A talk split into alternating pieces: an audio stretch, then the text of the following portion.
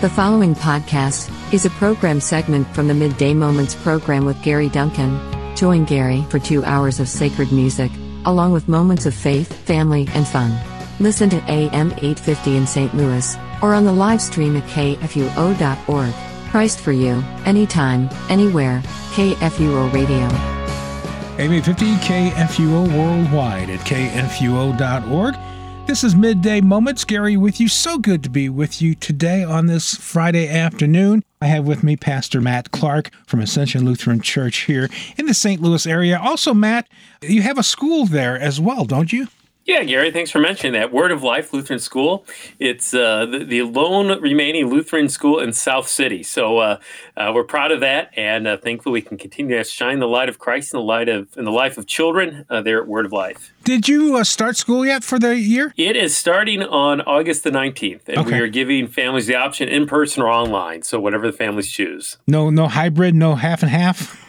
No, well, I mean, if so, when they learn online, they'll be learning the they'll be kind of tuning in along with the students learning live. So okay. it's kind of a little hybrid in, in, that respect. Yeah, I know some schools are having kids come back for two days a week and doing the rest from home, something like that. But good, so that's opening up soon. That's good to hear as you continue to help. Uh, uh, children not only learn but learn uh, biblically as well.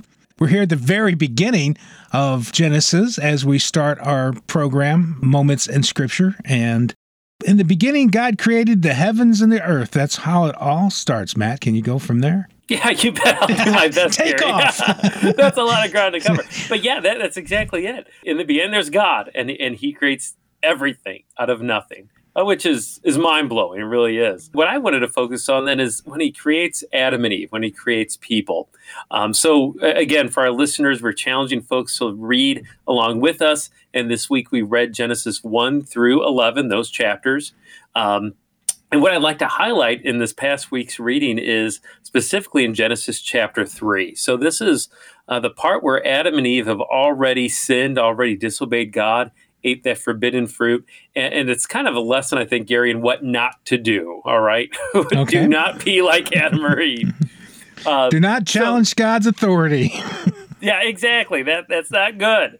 Uh, so so they eat, uh, and then the, the first thing they do is is they hide themselves, right? Uh, so in verse eight of chapter three, they hear God walking in the cool of the day. The man and his wife hid themselves in the presence of the Lord in the trees of the garden. You know, can you really hide from God?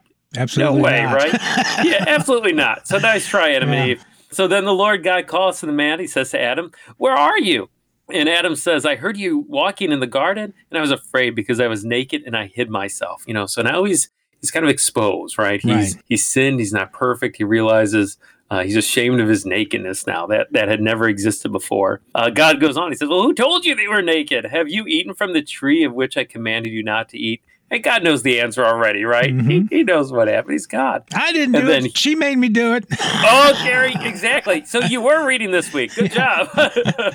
it's exactly what happens. Uh, the man says, The woman whom you gave to be with me, she gave me the fruit of the tree and I ate it. So, yeah. So if hiding doesn't work, the next tactic is blame, right? Right. So, so who does who does Adam blame here? Eve. Yeah, so he blames Eve, and it, and even Eve, but I think even in addition to that, he blames he even blames God, the woman whom you, you gave made. me, Lord. I didn't even think yeah. about that. The woman yeah. who you. So yeah, he's pretty much passive aggressive. Yeah. the oh, woman yeah, you gave me. it's your fault. Exactly. I didn't think about that. I know, isn't that something? Yeah. So I mean, to be that brazen to blame God, you're you, you, Lord, not my fault. After all, you're the one who gave me this this Eve gal. Yeah. so God calls Adam to account first because hey, in his calling as as husband, he should have he should have stepped up and said, Hey, don't do this. This is not good.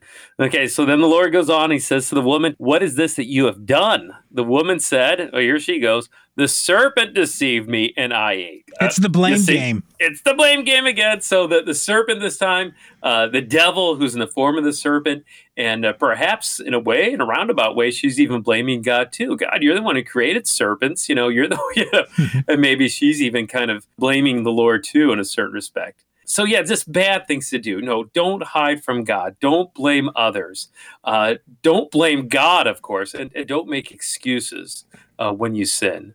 Um, Uh, but I, I don't want to stop there, Gary. In the remaining time, I just want to just skip ahead to, to verse 15. We got to get there Okay. because here is here's what's called the proto evangelium. Okay, that's the fancy word, and it just means first gospel or first good news. That's what the Greek word is. And this is the first time in the whole Bible that God makes the promise of a savior. That that the Lord makes this promise that, that someone's going to come to save us from our sins. So that And so verse- that promise came all the way back in Genesis. Yeah, isn't that amazing? Yeah. So th- this promise, you know, that's why the Old Testament is so important too. I mean, here's Jesus promised already Mm-hmm. in chapter three of the Bible, the opening chapters. You know, we don't want to just skip ahead of the New Testament. I think we more fully appreciate the New Testament, and the New Testament makes more sense to us when we know the Old Testament. So that's that's why this is important. So here here it goes. The Lord says, "I will put enmity between you and the woman." Okay, he's talking to the serpent here. Between your offspring and her offspring, he shall bruise your head, and you shall bruise his heel.